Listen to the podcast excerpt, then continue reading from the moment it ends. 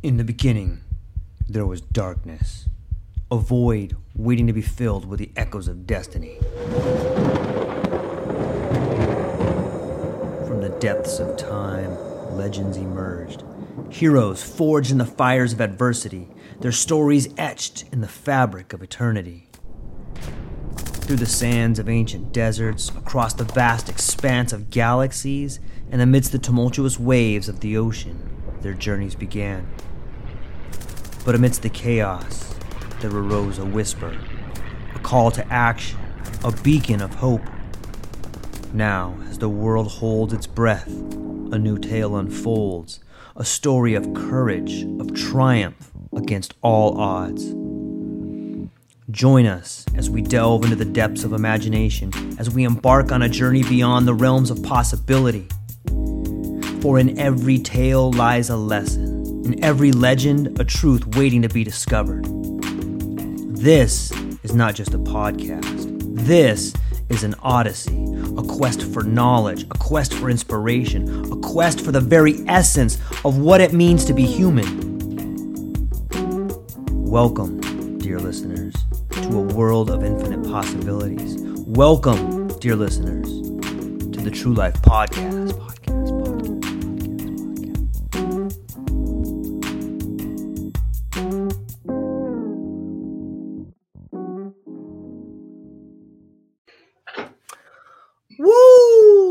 Ladies and gentlemen, welcome back to the True Life Podcast. It's Monday.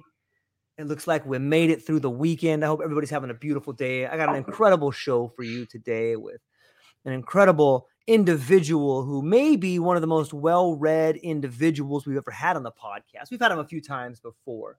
For those who may not know, let me take a moment to introduce you to the one and only Dr. Simon van der Els, a visionary guide in the exploration of healing and wholeness. His journey from the intricate world of molecular microbiology to a holistic understanding of the meta crisis is a testament to his commitment to unraveling the interconnected mysteries of existence. With a blend of academic prowess, contemplative practices, and a touch of the fantastical, Simon facilitates transformative conversations that stretch the boundaries of imagination and delve into the profound realms of speculative philosophy. I hope you will all join us in welcoming as we embark on a journey with Simon to explore the cosmic dimensions of healing and the uncharted territories of consciousness. Dr. Simon, thank you for being here today, my friend. How are you? wow, what an introduction. That's amazing. I've never been introduced in this. Uh, that uh, sets sets the bar high. So let's. Uh, I'll, I'll sit up straight. Yeah, I'm, uh, right? I'm, I'm doing. Uh, I'm doing good. Well, Nice to be back. Yeah, it is. It's really good to have you back here. And congratulations on the book and, and all the publishings. And what an interesting time we live in, right? I, I, I was looking at some of your posts and, um, you know, I'm not sure where we want to begin with this. May- maybe a good spot is I know that you've recently finished the giant Behemoth two volume set of um, The Matter with Things. Maybe we could start start there, man. What do you think about it? I finished part one of that. Okay. I'm, I'm in part two at the moment, and uh, I was just joking with a friend of mine uh, who is also interested in uh, McGilchrist's work. Um, I sent him. Uh, I, I read it and then I make pictures. And I'm like, oh, this uh, this part is really good. And I'm now in a chapter on time, Ooh. and I, I, I just I just told him like it's it's a it's a interesting mix between aha and whoa, this is amazing, and what the hell does what the hell does this mean? so I'm constantly sort of uh, yeah, I, I would have to say I'm, I'm chewing my way through it, and it's uh, it's taking uh, taking a while. It's very very good. Yeah, Yeah. it's it's one of those ones like I, I haven't got it. I don't know, but I've read some of McGilchrist before, and it's there's times you just got to set the book down and be like, okay, what's going on here? Let me just think Yeah. for a minute. What is? Let me read this a Yeah. third time. Let me let me see what I can get out of it again.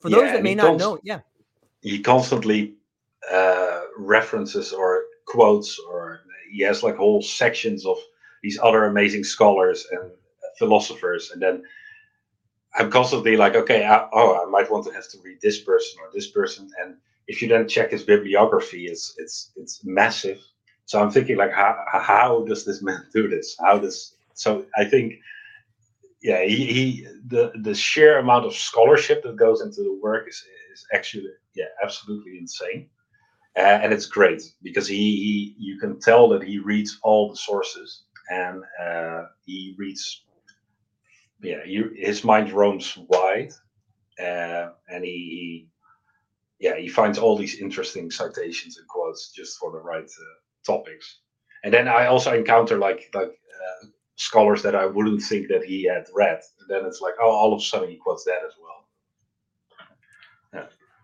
Yeah. yeah.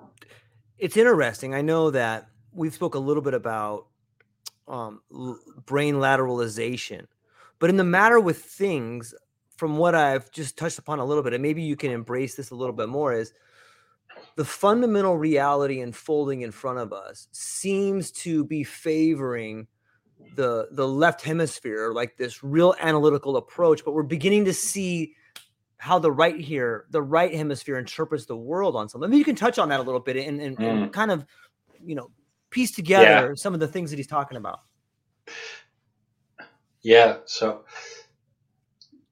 the interesting thing about Iain McGilchrist's work is I think it's incredibly difficult to summarize because it's, he, he, he, the, the way the man writes is already like a, right he, takes uh, he takes his time, but he to to make an attempt of summarizing it. I think uh, he calls it the hemisphere hypothesis, and what he states and illustrates in his books is, is that um, we carry two ways of seeing the world within us, within our brains, and this is a brain lateralization, and then in a very uh, again, you should read his work if you're interested, but in a very, very um, uh, short manner. Um, the right hemisphere is a sort of uh, broad, broad attention to a whole field of moving things, and while the left hemisphere is a very narrow focused attention. And there's also this lateralization that the left hemisphere is very much focused on uh, language and tool utilization. Well, all these kind of things, while the right hemisphere is more interested or deals with flow, with flowing time. So the, the left hemisphere also decontextualizes. So this narrow beam of attention allows us to pick up um, individual objects from their surroundings. So and then we also see them as objects, but we create a mental image of that object. So we decontextualize it. We create a representation. So it's a represencing and what McGilchrist said, says, which I really like, is that the right hemisphere deals with presencing. So the right hemisphere presence deals with everything that is happening in the moment, flow, these kind of things. And the left hemisphere is like a maybe like a tractor beam that picks up objects, focuses on them, and then takes them out of the uh, surrounding, so we can um, so we can interact with them so we can modify them and we can use them. And yeah, you were saying that we, uh, and this is also McGilchrist's point. Uh, he takes a large part of his first book in the Master and uh, Master and his Emissary, where he describes what would a left hemisphere spherical world look like. And he takes a whole chapter for this, and he more or less describes our current world. This this over bureaucratization and these these systems. So it's very map heavy. So if the if the right hemisphere deals with the territory, which is lived experience, which is the physical real, and the left hemisphere deals with a map made of the territory. But if this map is super intricate and wide ranging, as the one we have now, with this hyper proliferation of information and all these legacy systems that hold, um, yeah, how you say, laws and all these kind of things. So this all this this whole bureaucratic uh, system is stereotypically something that he would call, I think, left hemispherical or left hemisphere dominated. And the problem with that shouldn't be a big problem. Uh, oh, and important to note, it's not that we see the world either or. It's the right hemisphere sees both. So it's and um, he, he typically uses the the uh, metaphor, I think, which are the one that I really like is when you would have to play a piece of music, that the right hemisphere initially can hear the piece of piece of music as a whole thing and feel the experience of it, And as you are going to have to practice playing that song, the left hemisphere will have to step in to play all these uh, the short bits that are very intricate. I'm not a musician, but but uh, the left hemisphere is more focused on the decontextualizing again. So you have to grind it out. But if you would have, if you would play the entire song the way you've learned it by just the left hemisphere, then it's this disjointed thing, right? So what he then says is then uh, in a in a well functioning left right hemisphere interaction, uh, it's appreciating the whole, going into detail, and then the details get uh, released again to join the whole again, and that's sort of the the ongoing uh, way of these two how they interact. And what he means with a left hemisphere dominated world, or what I would mean with that, is is that we're not giving up those deep decontextualized parts that focus on the map, is not being subsumed in any healthy whole anymore, not in the felt experience, not in the present moment. It's also with time, for instance, mm. uh, that we live on clock time, which is an which is a human construct. Yeah. So. You know, it, it's interesting you bring up music. I was talking to a musician friend of mine who's Adam Lopez. If you listen to man, you're an amazing musician, and he's he's an old school musician. Like he travels, he just goes from state to state, and he'll play you know private concerts, private parties. He'll play in clubs wherever people want him to play. He'll play at, and you know we he's really good too, and he's really talented. And and when he talks about putting out a new album, we talked about going to Nashville. He kind of has this rockabilly style, and I was asking him about Nashville, and he just kind of look got this look on his face like, ah, oh, George, he goes, I can't, I don't even like talking about it. But I, you know, I I, I want to draw it out. I'm like, why not? And he goes like, he goes, you know, George, this let me let me tell you how modern music is made in studios. You go in there and you play one chord, they record it, and they sample it, and then that becomes the chord that plays throughout the entire song. So a guy, somebody could come in and they'll play five chords, and then the music team will put those five chords together, and that becomes the song. And he goes, the same with singing. You'll say one word, they'll record it, and that becomes the song. He goes, I'm not interested in that.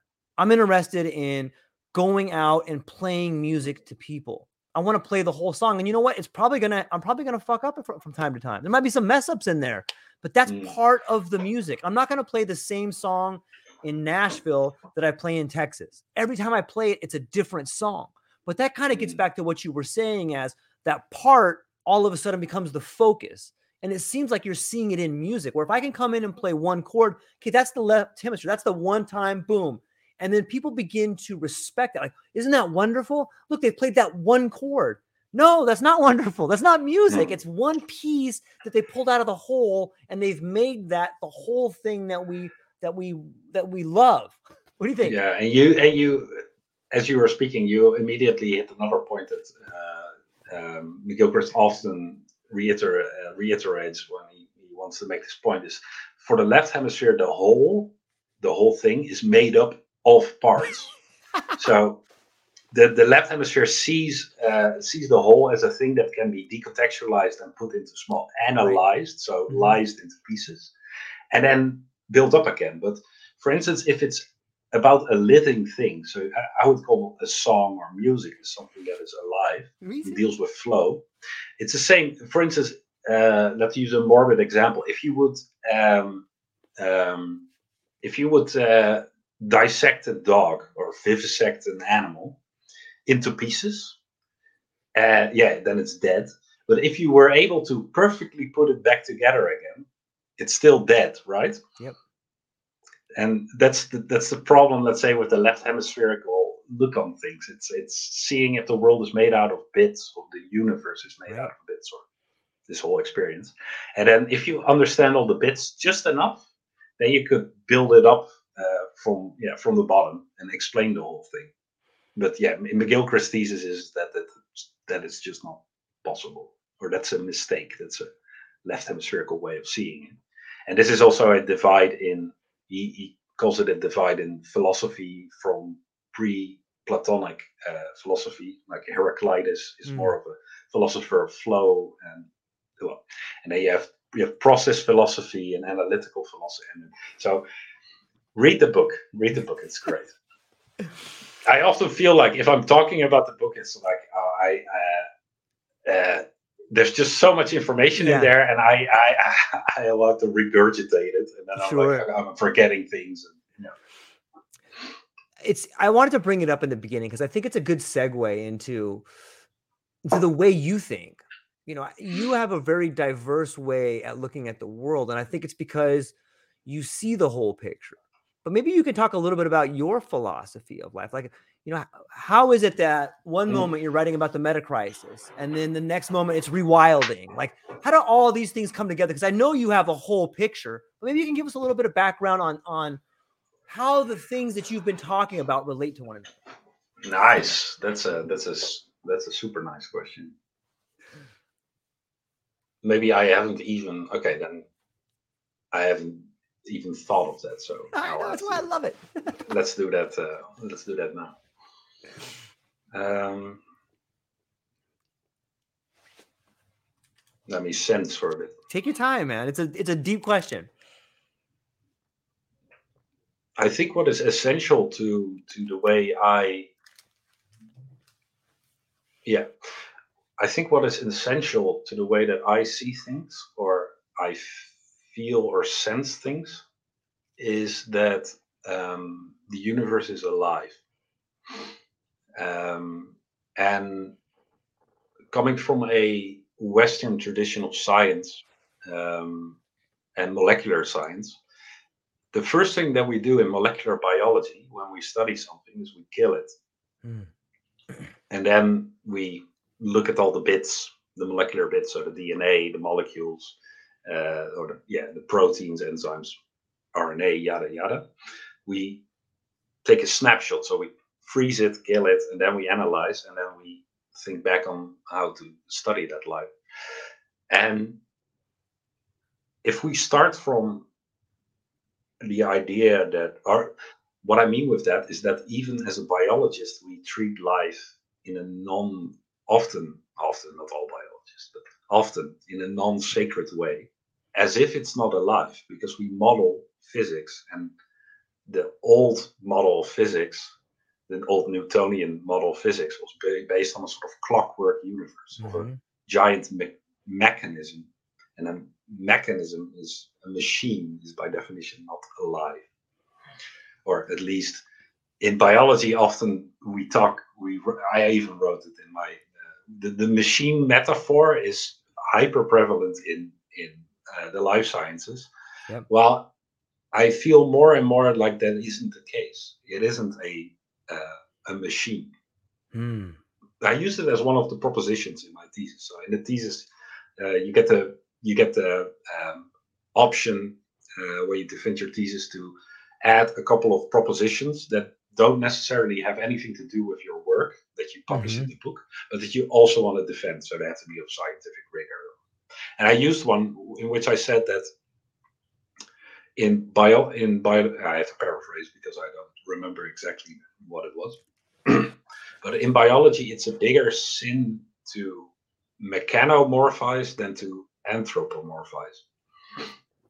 And what I meant with that is usually anthropomorphizing is is like a massive sin in research. It's like yeah, you cannot project human feelings or human ideas or human agency or uh, even a sense of uh, agency or uh, uh, intentionality on mechanical things.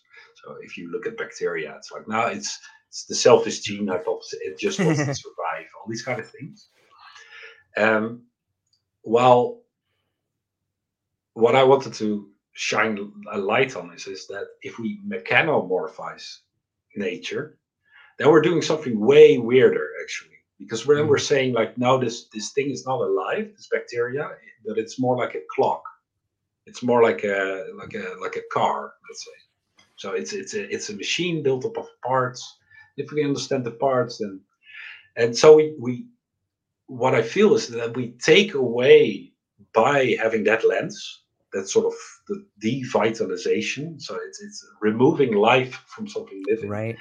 and by doing that, we also strip it of a lot of information that we might, if if we were taking it seriously in right. my opinion.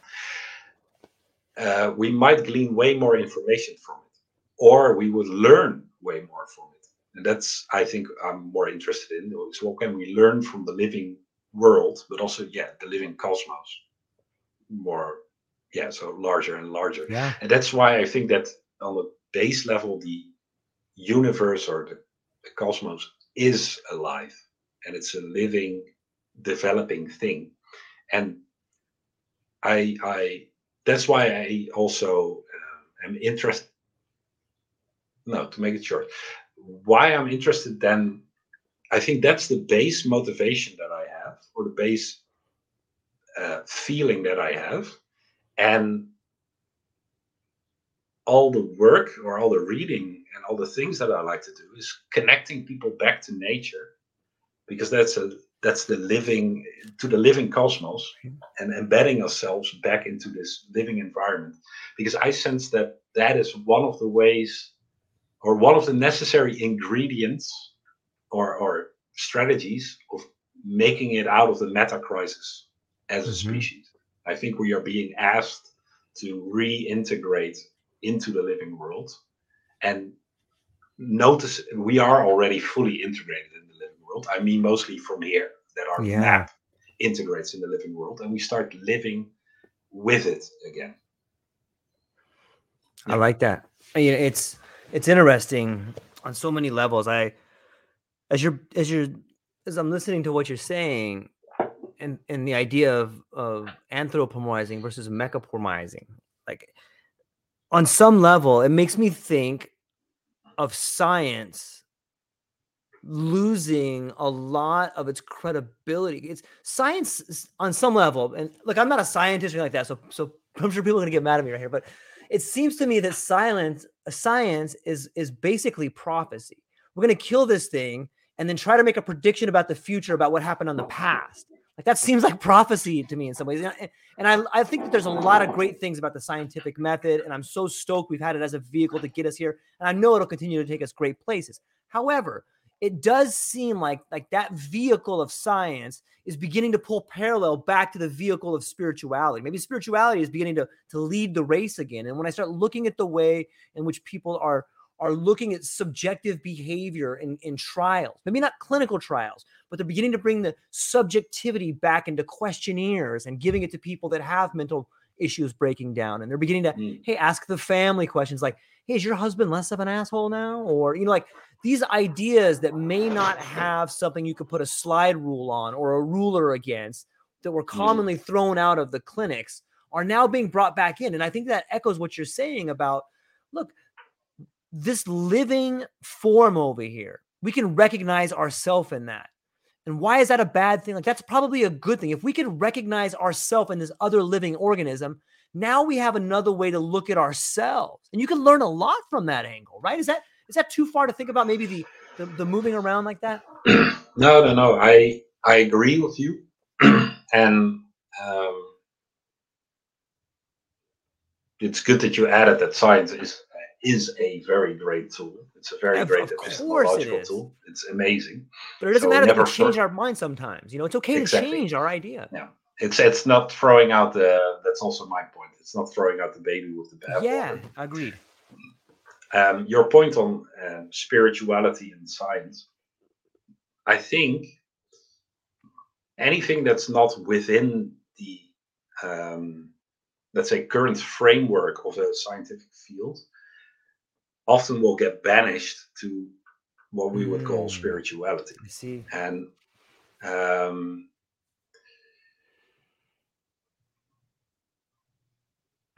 I think that we're we're also in a in a place where science uh, as a discipline um, has been so hyper specialized. So, yeah. so we um, we often use the uh, working as a modern scientist in a in a let's say a normal um, normal normal field, so a standard field. It's it's akin to being in a centimeter of a, a set of being in a hole of a centimeter wide and a kilometer deep. how specific it is, and um, the the the so we have an incredibly high resolution of a lot of things, Uh, but there, the, but where where what I think is where we're uh, hitting up against certain boundaries of our mm. current frameworks or our current paradigms of where that data fits into. So we're we're hitting the the boundaries of or or we're having problems with explaining, and then I mean we as a sort of right. as the whole species, sure, uh, having problems explaining or matching these way larger problems or or of how the universe works. And I'm not a physicist. I only I try to read a little bit on it, but I, yeah, I, I don't, I cannot match that stuff. But I, I do hear, and I think there's also within modern physics, quantum quantum science, there's quite a bit of a problem trying to match all the theories.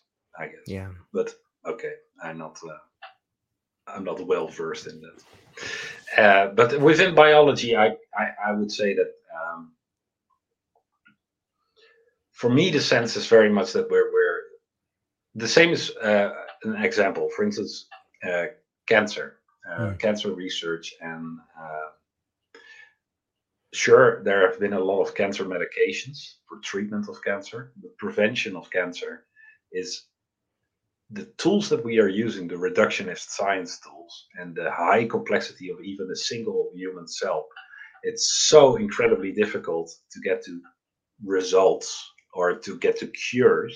Mm. Even with the so, for instance, most most cancer treatments have a lot of side effects, and yeah. those side effects are also because we don't understand the whole system because it's so incredibly complex. Yeah. And that's again a meta crisis problem. If we if we are stuck in the mindset of problem solution and we only design our solution or only our, our treatment for the desired solution without taking into account second order third order fourth or not nth order effects then you wind up with more problems. So your your solution is causing more problems down the road.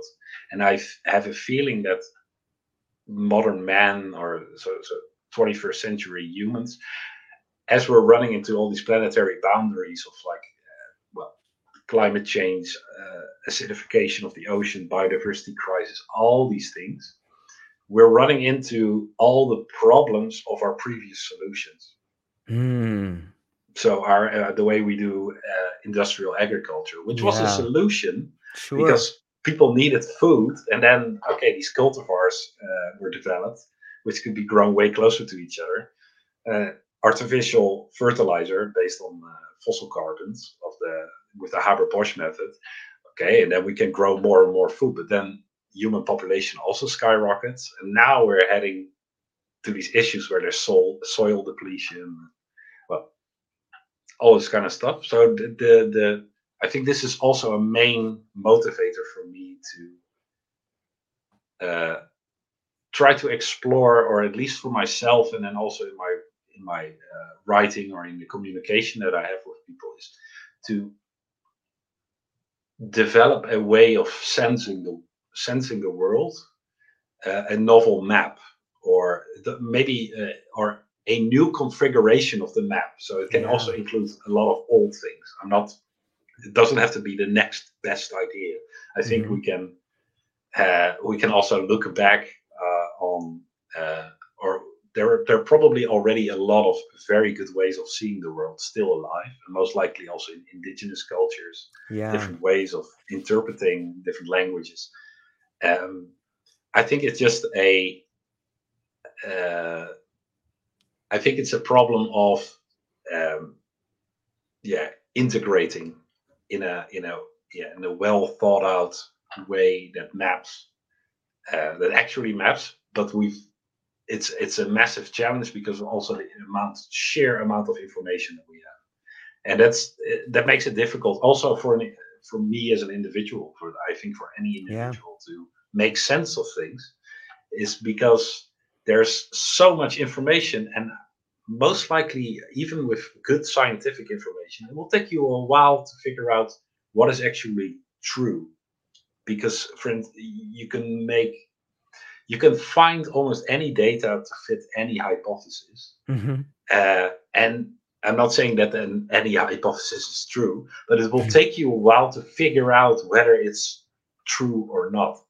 And I noticed that because or getting getting sort of deluged with information, it's difficult to uh, do the due diligence.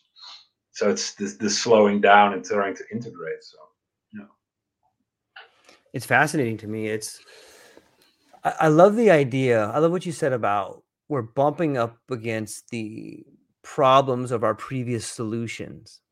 You know, it, it begins to beg the question of what were we solving for in the first place? Maybe that was the problem.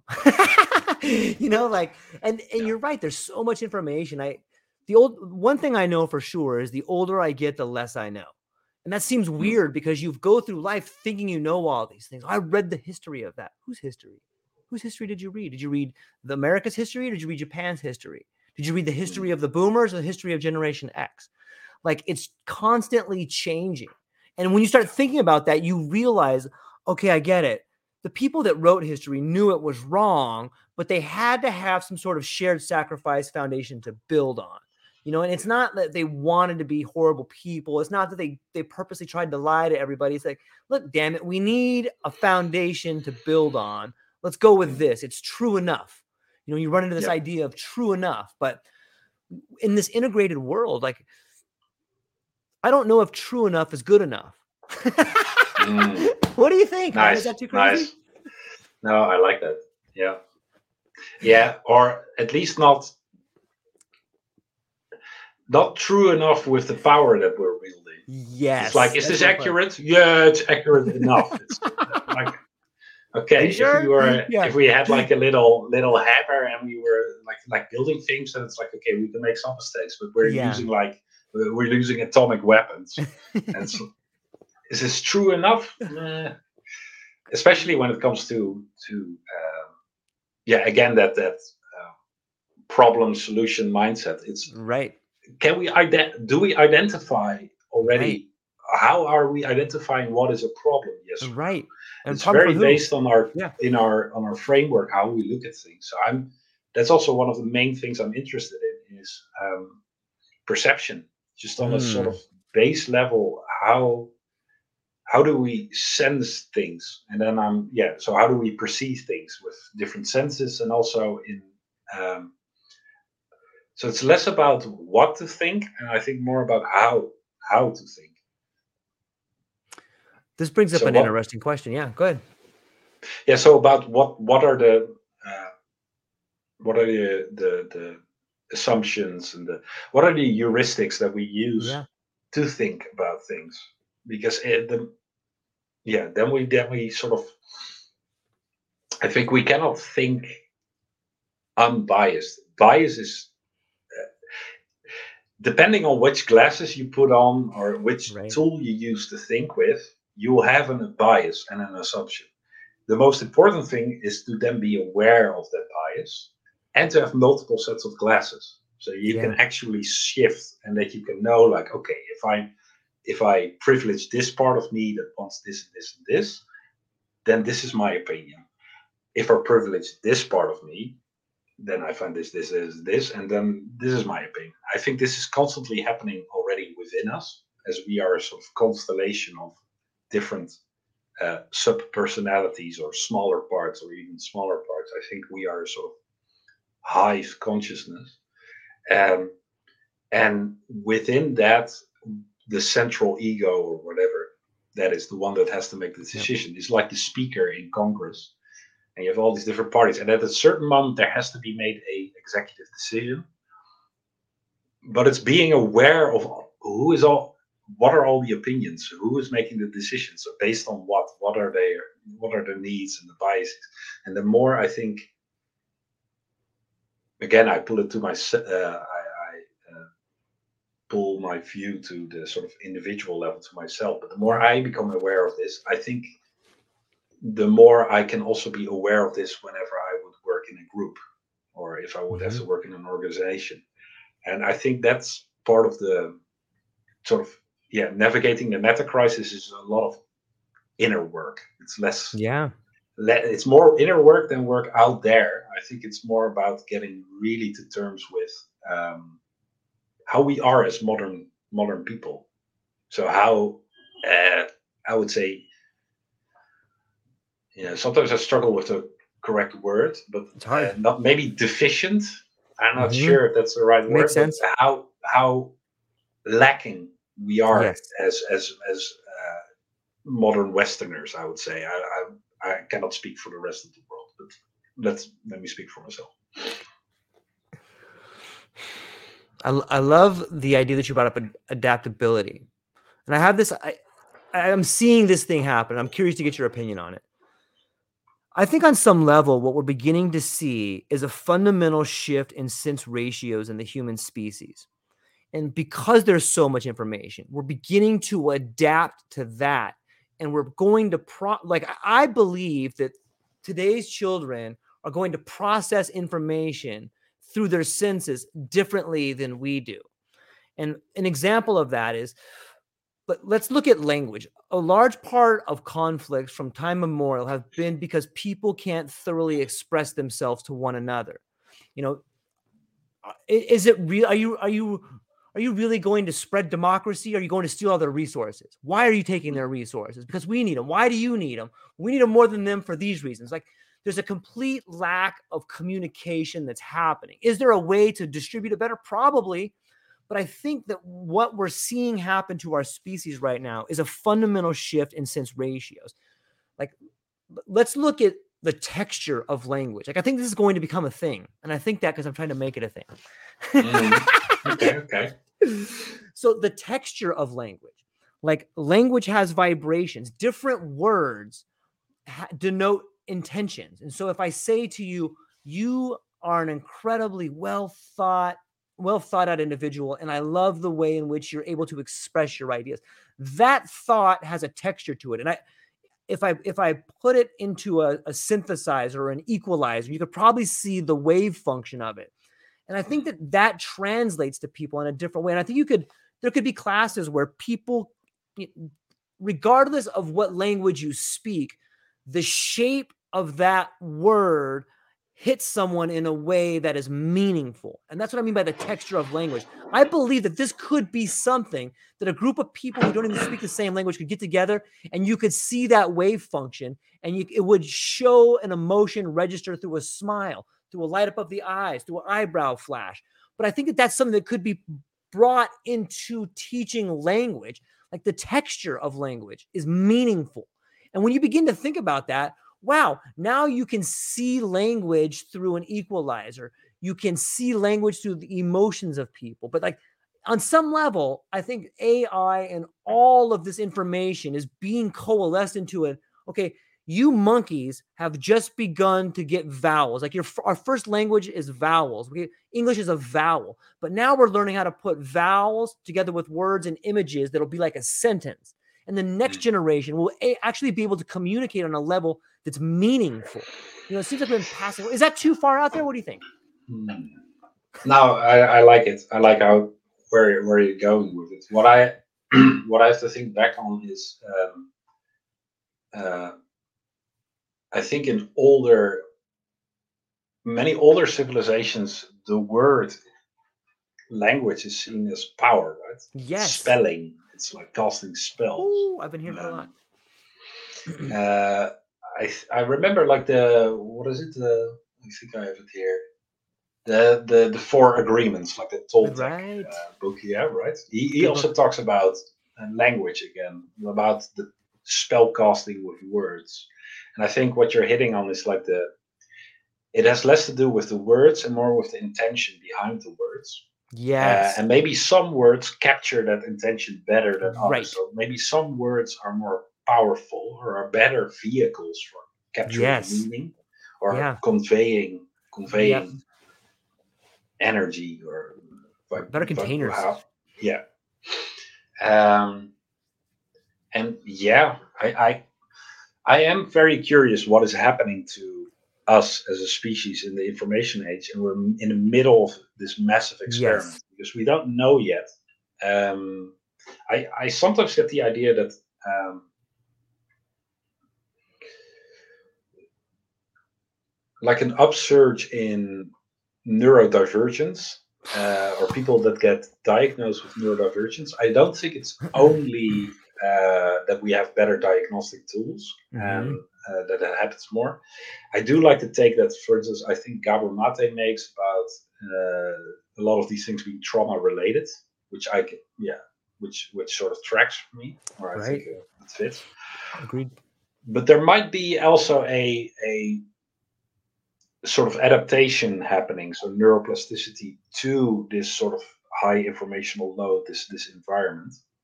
But uh, without making a moralistic point about it, is this good or bad? Because um,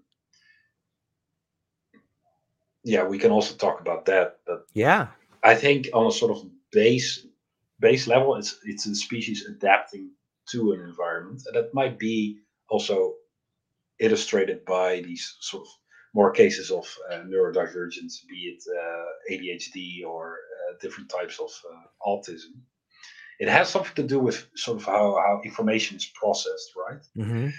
Um, I I often have to think back on the uh, Jiddu Krishnamurti quote, which I, I, I just really like. Uh, it's the it's no measure of health being well adjusted to a profoundly sick society. And he, yeah, so he said it somewhere uh, in the 60s, I think, or yeah. 70s. Uh, that was before, well, mass media was there, but that's before this mass information technology.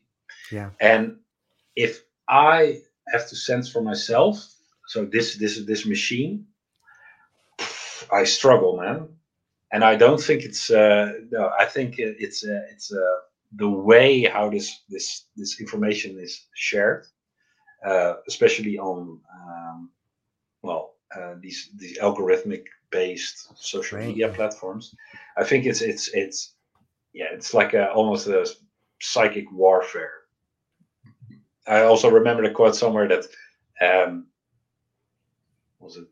Mm, yeah, marketing is peacetime propaganda.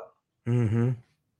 And yeah, I, I it kind of kind of is. So I, I, I I'm not sure if if we as humans are capable of adapting fast enough to this changing environment, and also I am not sure if we would want to. If that is a desirable change. So it's it's a bit of a yeah, depending on on where you see the world going. I yeah. I'm more in the favor of pushing the brakes somewhat, but there's there's no there appears to be no cockpit where there is a brake, and so so it, it looks like we're in this thing. Yeah, it's uh Bernaysian economics on a level that is out of control.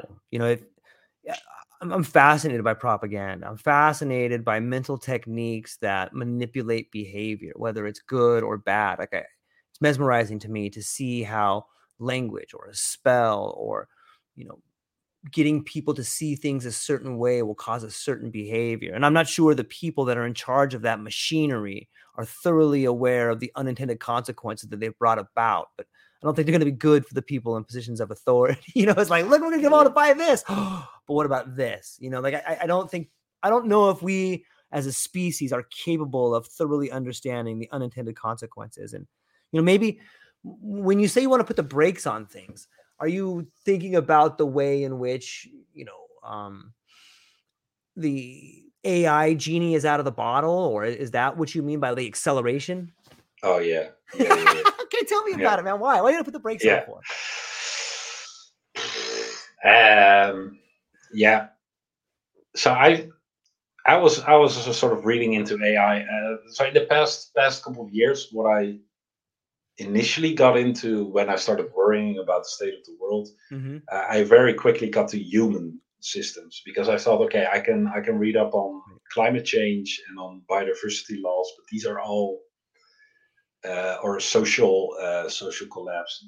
These are all symptoms of an underlying because mm-hmm. or at least these are all symptoms of something else. And then I got into uh, overshoot, which is a uh, is a uh, is a phenomena which is uh, yeah, well, used in ecology, and it explains how a population can overshoot the carrying capacity of its environment. Wow. So, meaning the amount of food that's available. A simple example is, um, for instance, you have uh, in in Canada or a place with islands with fjords. In winter, the fjord freezes over. A couple of deer make it to an island, and then in spring the the snow or the ice melts, and these deer are stuck on the island. There are no predators there. Mm. So what happens is they'll just eat and they'll reproduce, and you'll get more and more deer. And what will happen is that they will overshoot the carrying capacity of that island, and after that they will starve. Yeah. But what happens in that overshoot, so the ecological debt that is built up in that population growth, uh, it will uh, that debt will be um, uh, or will cause more damage to the environment. So what will also happen is that the carrying capacity is not a stable thing. It's not like okay, this this island can fit three deer. That's it. Uh, it's also a dynamic thing. So what will happen is, is that as these animals are starving, they'll start eating more and more, also things that they wouldn't normally eat, which will further debase the ecological carrying capacity mm. of the island, and that will further plummet down. So overshoot often happens when species are found in an uh, environment without any um, how you say without any breaks right. sort of from the environment right. and I I sort of started looking at the human human growth curve after looking at uh, bacterial growth curves for years in the lab.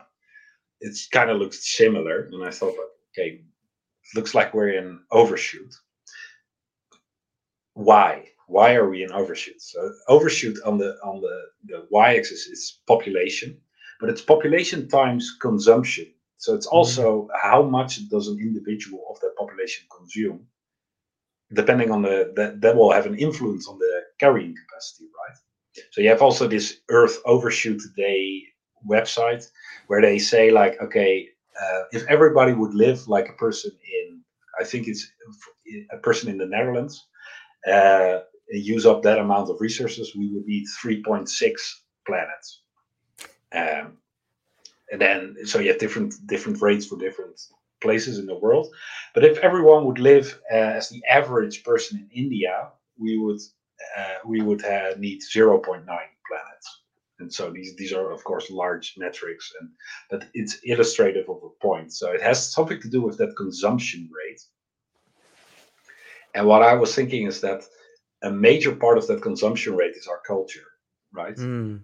It's the consumer culture. Uh, it's the way we actively um, actively uh, pursue consumption as a as a uh, an act, something that we really want to do instead of consumption for yeah. just survival. And again, I'm saying we. Uh, right. Western right. affluent world. Uh, I'm not. I'm not saying people in I don't know uh, in poorer places. Um, and so it's interesting then to look at what is what are the drivers in the culture that do these things? Uh, how are we a non-life affirming culture? What are all the the underlying drivers of this? What, what is causing all these things? That's something I'm mainly interested in. But I'm also interested in what are the accelerators of the current problems? And AI, I think, is mainly an accelerator of the current mm. problems, another problem solver. Ah, um, okay. And I initially thought I was clever um, when I was reading on AI risk, and I, I, I, read a bit on, of course, well, Iain McGilchrist, but also Jean Baudrillard, which was like mm. a, hmm. He was called like the archpriest of postmodernism. Mm. Very difficult. I found it very difficult to read, but I like this idea about hyper reality, uh, which is a point. Again, I have to just. This is my interpretation of it. Sure. Um, what he describes is a hyperproliferation of uh, symbols and signs. So th- the map, the things, not the not the physical reality, not the thing itself, but are symbols of that thing. And the more we live in an abstract or a symbolized world, so as we are talking of on a digital platform, right? It's also human crafted uh, signs and symbols and um, as we are more living in that world, he says that what will happen is is that our map of reality will start um, will start replacing reality. So we're create as we're creating a map that one on one fits. We think one on one fits the physical real, fits the planet. We are replacing it with our representations, and the Anthropocene is mm. the world shaped by man. So we're we're sort of projecting our our inner world on the world, and we're changing it to fit our inner world. Mm. and what I was thinking with AI, uh, or the main point that he was making, I think, about hyper reality is that it's also becoming then very, very difficult to discern what is real anymore because the real is actually disappearing, right? right. Because we're replacing it with what is in the air. Hmm. What he says is the hyper real. As we are doing that, so we're replacing the real, it also becomes more and more difficult to communicate about what is actually real because the map we all have then different maps right. in our head right. about the same thing that we're looking at. But the thing that we're looking at might already be also a hyper artificial thing. So a city is like a, a virtual reality already right. because it's a it's a it's a projection from um, yeah what's inside of us and we make it physical. And my to get back to the point my yeah. where i thought like okay the main threat of artificial intelligence is not skynet taking over the world or that we're all going to be unemployed. It's just that we're going to lose even more or we are going to accelerate uh, our communication and our coordination problems that we already have in the world because we are not going to be able to make good sense anymore because we're not going to be able to be sure that whenever we're talking about something that our words actually mean the same thing and that we're actually talking about the same thing because if we have generative ai and we're spending an average five hours or more i don't know what the latest metrics are on digital devices mm-hmm. that is our reality yeah if we don't know how it's generated or even if we would know how it's generated it's it's we're getting a weird map of the physical real. So our our human ancestors would live on the savannah, and their physical environment would very much correspond to their mental environment because they're constantly living in that world. Maybe they every now and then have uh, shamanic trance sessions, and I don't know, you know out into the stars, etc. We are spending most of our time in a digital environment, and most of the world is getting replaced with a digital environment but it is also making it super difficult to communicate, to make common, to have a mutual understanding. And I thought that is probably the main threat of AI. Then I read that I think the one of the, the main guys at Google also stated this, so I was happy with that. Yeah. But then I heard da- Daniel Schmachtenberger talk about the threat of AI, and then I that just felt like a punch in the stomach then I was like, ah, it's even worse. He said like it's a it's a it's an accelerator function of all the current technology that we have running that we have running debasing the world. So mm. our our uh, the sort of the global growth machine that we call the economy, and AI will is an optimization tool. And if the if the if uh, if we don't set our directions right, if we don't align AI correctly, then it will optimize all these things that are currently destroying the world. And it looks like we're doing that. You know, it's it's such a conundrum because it's you know, first off, it's, it's interesting that the, the richest people are the people saying, look, we're using too much. Like that's a that's a pretty big problem just in itself right there. Like, you know, and it seems to me that you know if you look at COP28 or any of these climate situations, everyone shows up in their private jet. The very people that are concerned with ruining the world are the people that have developed the technology to do it. And like it seems to me if you want to lead by example, like yeah. you know, words are words make fantastic stories, and I love language. but you can say something till you're blue in the face. And if your actions are different, people Mm. aren't going to listen to your words.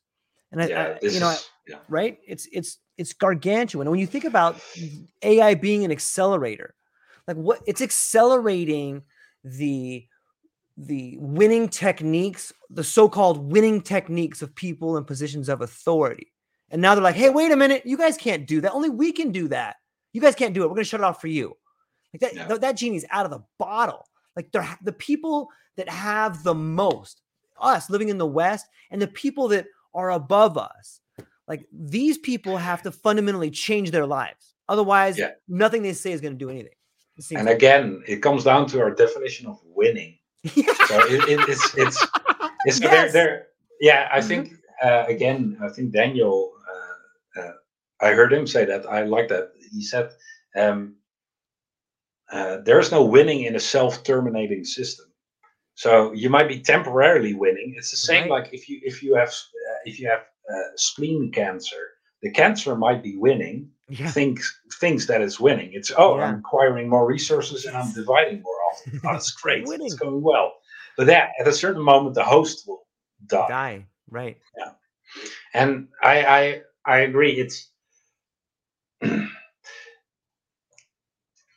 it's it's a very tricky thing because it quickly devolves into also into politics and how to solve these major world problems. Right. I, I think again a lot of my ideas come from sort of system thinkers Yeah. it's it's so how do we do global governance without global government and at the moment i think there's a lot of focus on how do we do it with global government and Mm. I think a lot of people are rightfully so very worried about where that might lead.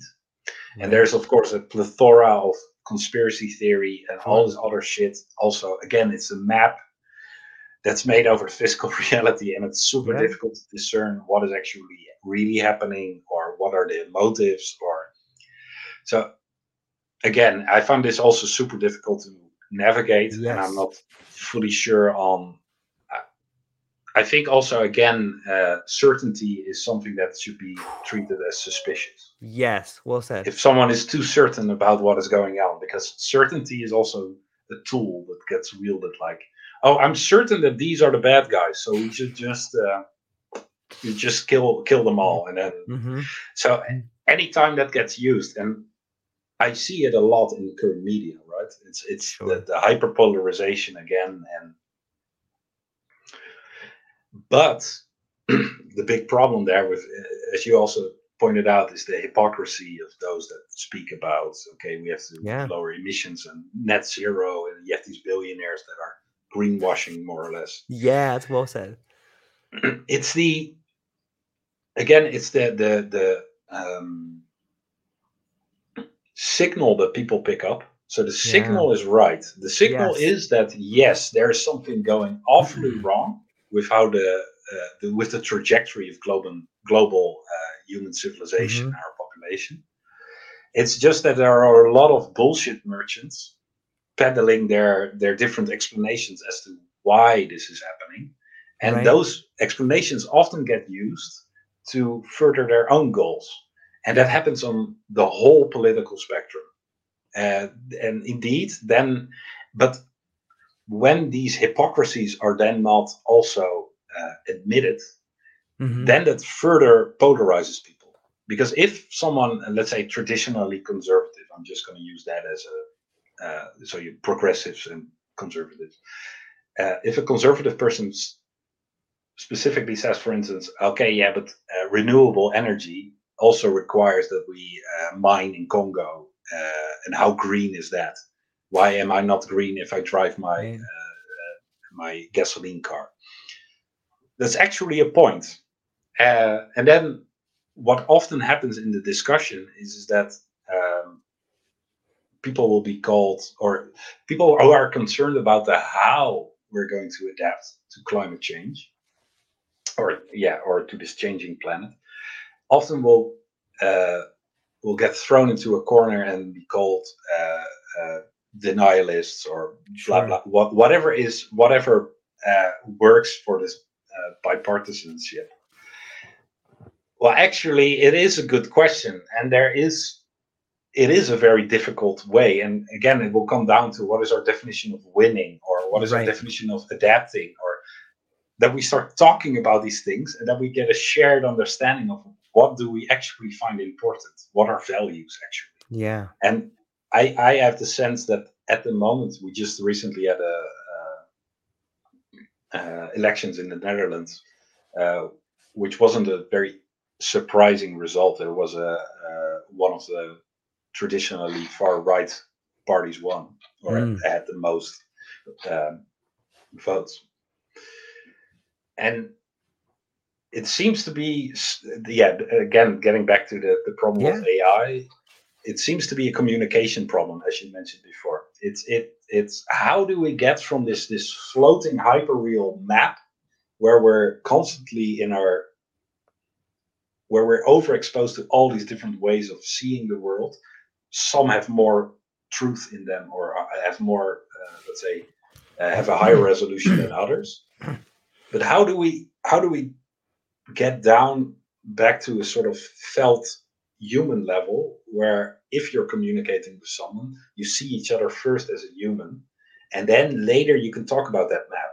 But then vet what do all these words actually mean when we talk about I don't know when we talk about adaptation, because the first person, some person will see climate adaptation as um, like the, the the 15 minute city uh, uh, conspiracy mm-hmm. or that kind of stuff, or yeah. the, the, the WEF um, industrial agriculture, uh, blah blah blah, all this top down kind of stuff. Well, another person might see it completely different. Yeah. If they talk about adaptation, they might think of uh, no localized energy, smaller uh, wind turbines, uh, communal living, blah blah, all this kind of stuff. And the moment that we don't know what yeah what right. it actually means to the other person, what the word uh, what the word actually means to them, then we start going these then we're not communicating we're just sending information. Yeah. It i feel like we're getting to a point where either or is being replaced by both and. Like let's talk about like 15 minute cities is both. It's a great way to to contain resources and have people live a more meaningful life but it is also very constrictive. It's also definitely limiting your ideas, it's limiting your beliefs, it's limiting what's possible. It's both. Yeah. You know, and like I, I think And again, I think the yeah. uh, can I add? Yeah, I think please. that the 15 uh, I think that the 15 minute city I, I've been curious about this one. Okay. Because I, I I don't so I try not to go into sort of internet rabbit holes and then just investigate so conspiracy theories. Right. It's like okay, I, will just enjoy reading fiction then. Uh, that's that's that's a time well spent. Same thing. It's the same thing. Yeah.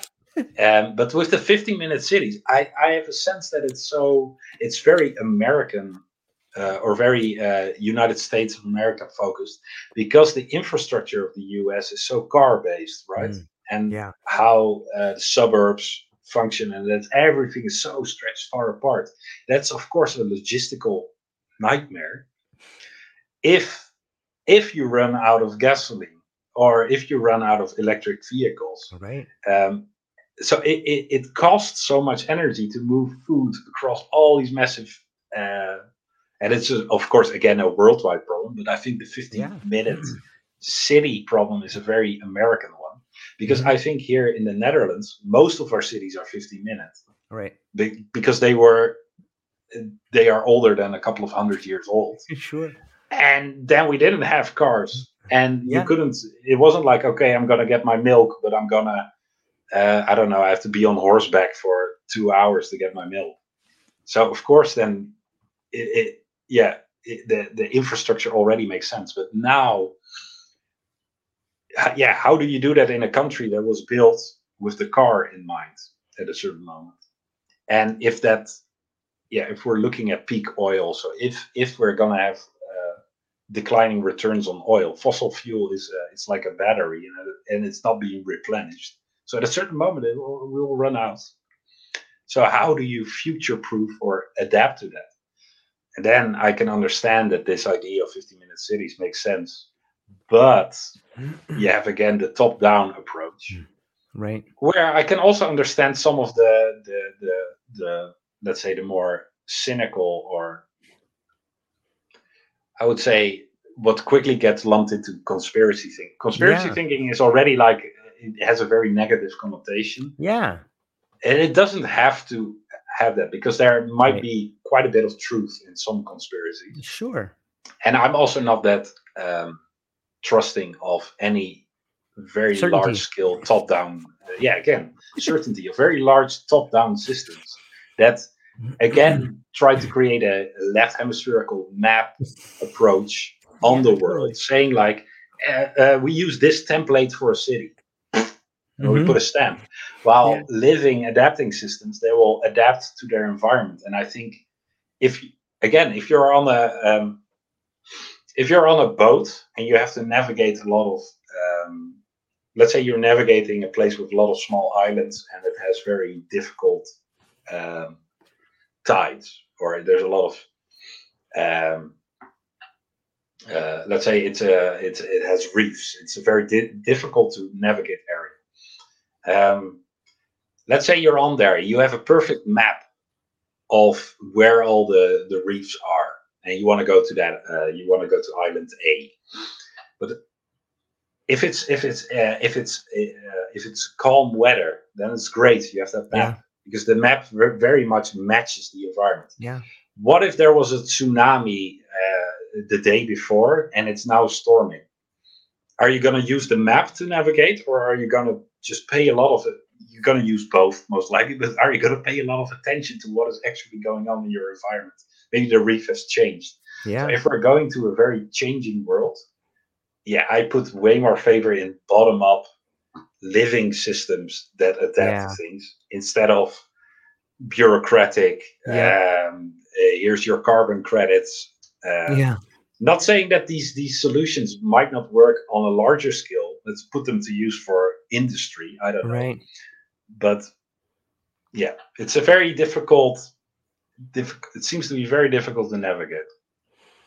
Yeah, you know. When I think about, I read an interesting article a while back, and it was talking about some college was building a new part of their campus, and they had put up these beautiful buildings. They had this wonderful architect that came in, and when it came time to lay the sidewalks, the chancellor's like, "Don't don't put any sidewalks in." I'm like, what are you talking about? Where the kid's gonna walk? He's like, exactly. Why would we lay the sidewalks? Like, let's see where the kids walk, and then we'll lay the sidewalks. Because in the other parts of campus, there's all like these dirt paths. And anybody who's yeah. been to a campus, like you yeah. see all these shortcuts that people take. So yeah. why why lay down the foundation, you know, until you see what the best course is? See, like if you mm. look at ants, like I have tons, I have an ant problem in my house. And these buggers, man, they, they always make these like they'll make a line from here from A to B. But if I kill them, then they'll make a line from A to C to B. And like there's another thing with slime molds. They did I, I read an article or I was speaking with Mark Viola who told me about this slime mold project. They made a, a like a um an agar plate in the shape of Japan, and they put these slime yeah. molds in there, and it cut yeah, these yeah, trails through it, and it just it's almost the exact same thing as the subway. Like look, organ, we we have a way of self-organizing. We are a giant collective self-organizing system. And when yes. people up top try to start making decisions, like they whether it's a corporation or a government, it's the same thing. And they make poor decisions because they don't have the information of the collective on the bottom. They're looking yes. at it from like this top-down linear approach. And that might be another reason why we're beginning to see this non-linear way of of doing business taking over. Shout out to the octopus movement. What's up, everybody? I love you guys out there. But like maybe mm-hmm. that's what's going on with this non-linear, neurodivergent. It's a return from the to the bottom up sort of organization. What do you think? Yeah. No, yeah, no, I uh, I hear you. I think um, I think that's true because it's also an adaptation to yes. this this sort of uh, the top down and I think it's easy to see that most of our top-down systems are poorly aligned at yep. the moment. Yep. With with a life-affirming future, and it's very difficult to realign them within the confines of how they are structured. Right. So the incentives within those structures are by probably already because they are so poorly aligned, they cannot be uh, changed within that system. yeah. And I think then these these different bottom up ways, um, as they are, as the situation is evolving, you'll see that come up more and more. But you will also see more and more restrictive, uh, conservative old ways. So I think we're in a uh, what will happen during what is what is happening during collapse because I feel Mhm. like we're in collapse. I I is agree. will we we will see both happening at the same time. So you'll have mo- you'll have places where there's more and more coherence in this sort of different way of seeing, uh, different ways of seeing the future and trying to uh, adapt, and you'll see more constriction on the other side.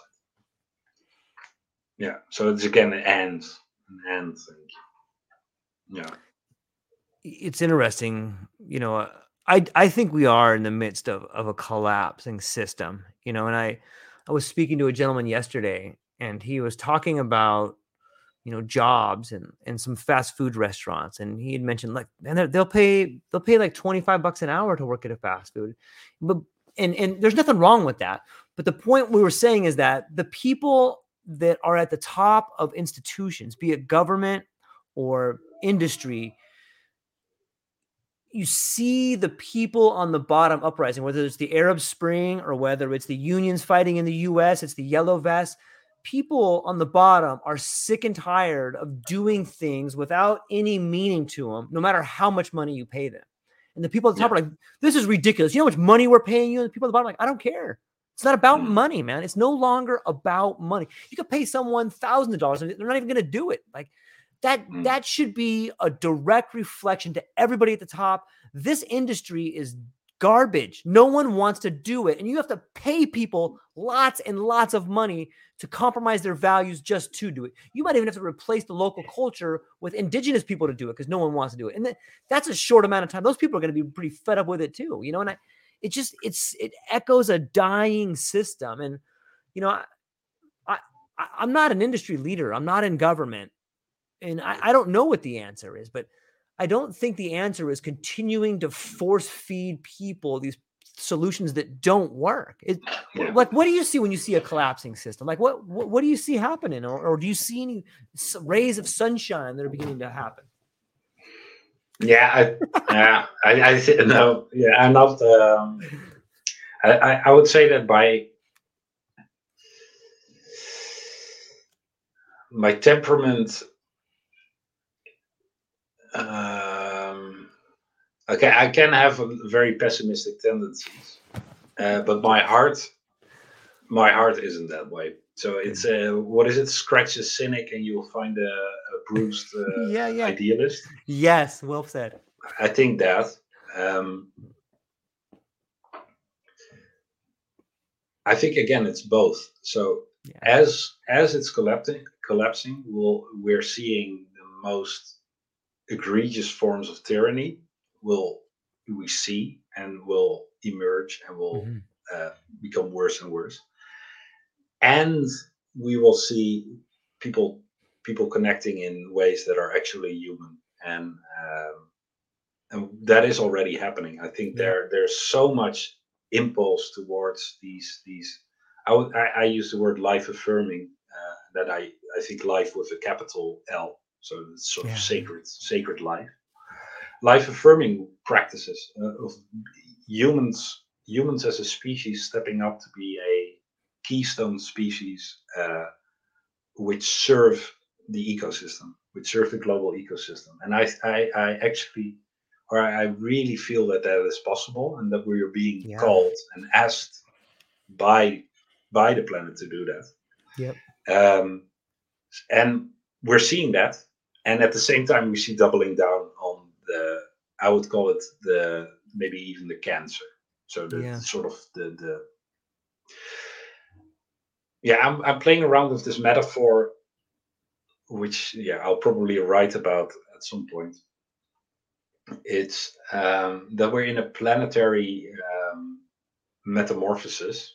Um, I love it. Specific, like with how a um, caterpillar moves to the butterfly.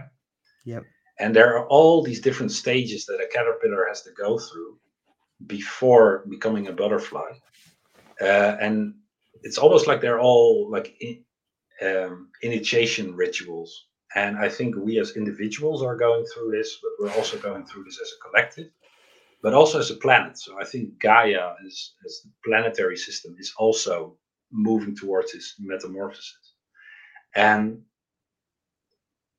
what I feel is is that what I just call a a um, a cancer.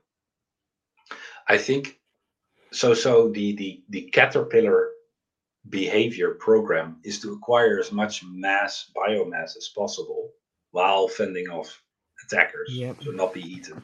So it's a quite fearful. I, I again, I have to anthropomorphize it. Yeah, yeah. Why wouldn't you? Of course. I, I, I don't know what what it's like to be a, a caterpillar, but I can imagine it's a quite stressful uh, experience as it's eating and making sure it's not being uh, eaten. But it's very focused on that. But at a certain moment, the caterpillar will, after a series of molting, so it will lose or it will grow new skin and move on. It will have to uh, curl up under a leaf and then spin itself into a chrysalis, into a cocoon, mm-hmm. uh, and more or less die because the caterpillar will lose its entire structure and it will still be metabolically active. So all these cells, so it will decompose, but then we'll have to recompose or compose into a butterfly. So it's this this super drastic transition phase that it goes into. And what I think yeah. is happening is this is happening on different scales in different individuals. And also in the in our society it's happening in different ways. And we still have this old program or old program. For some civilizations or i think for some places on the planet there's still a lot of accumulation going on. Mm-hmm. necessarily accumulation because there's a very low material welfare. But in other places where we're massively affluent, where we're over consuming, um, we're kind of being asked, I think, to step into this cocoon and start shedding this old program of just mm. wanting to eat constantly. And what I would call the cancer is maybe even a virulent form of this of this uh, caterpillar that is just uh, maybe has a has a some uh, insect yeah. world is is brutal, right? You have uh, these different types of parasitic wasps that, for instance, lay eggs in other insects, and then these larvae will control the behavior of yep. the of the of the host.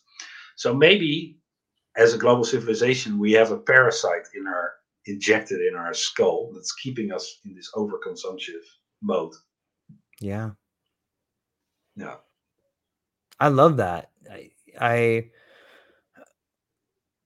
identify with that on so many so many levels. You know, and if we if we if we inject the ideas of the book The Fourth Turning in there too, and we just look at our species as the caterpillar, you know, like maybe this giant generation of the boomer generation dying is the chrysalis with which we're about to break out of when we start looking at a lot of these older ideas maybe our yeah. metaphors our language our ideas like here's a giant portion of us. And when I say us, I mean humankind. Like, you know, this generation is facing the unrealized dreams and there's all these wars and these silly ideas that like younger generations like that is so dumb. You're gonna get up and go work for 50 years and never do anything you want? Like that's a that is an old idea and it's it doesn't serve us anymore as a species. Like mm. and, you know like i think that those things are dying and I see it in my own life too. Maybe maybe it's because I'm going through a midlife crisis, or maybe it's because of I've decided to change who I am, that I can feel like the caterpillar and understand the metaphor of new life. But you know, on some level, but clearing all these things out of my house, what I realize is even though it's stressful to maybe lose your home, getting rid of things has made me realize all these things that I've accumulated here have got in between the relationships with the people in my life. Getting yeah. rid of things has helped my communication with my wife and my child be better. Like it's mm. mesmerizing to think of like, just get rid of this. And I'm like, why can't I get rid of this book? And I'm like, oh, it's a first edition. Oh, you know, but like that's so dumb. Just give who cares? When was the last time you read it, George? I've already read it three times. Okay, well then maybe you should give it away to somebody to read it, you know. But you start thinking like, why am I holding on to this?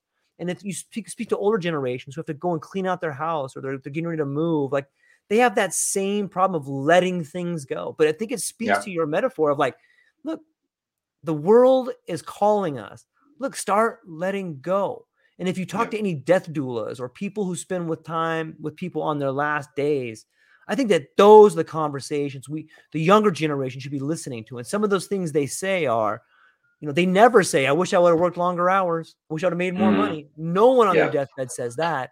They yeah. do say, "I wish I would have been a better husband. I wish I would have been a better, better wife. I wish I would have been a better son. I wish I would have been a better parent. Mm. You know, these are the things that the next generation should be listening to of like, okay, well, let me make those changes now. And maybe that's the earth telling us. Maybe that's maybe the earth communicates to us through us. And this generational talk of like, hey, here's what you guys should be doing for the next generation. And but yeah. I, yeah, it's it's fascinating to think about. And I, I love that metaphor because I, I I see it in my life, talking to you and other people. Like I see profound change happening in real time it's hard mm. to change. It's hard to grow. It's hard to let things go.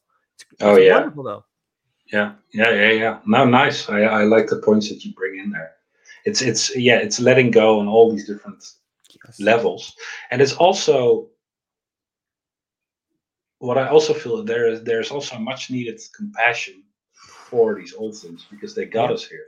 Yes, and that's also these old programs or these old ways of being material accumulation yeah that also brought us a lot of material wealth and safety we've right. just been in a 70 plus year after second world war we've been in this yeah planetary growth planetary banquet stage right. with the fossil fossil hydrocarbons which allowed the human caterpillar to gorge to grow and to grow right. and to grow. And this biomass eh, will have to decompose so we'll have to move out of its current composition the caterpillar composition. Yeah. Those materials will not go to waste. They they can be used to become this butterfly yeah. and it's the same in our inner inner journey our inner processes is all the survival mechanisms and the trauma eh, or uh, the coping that you constructed around trauma yeah. got you here got you to the place where you are.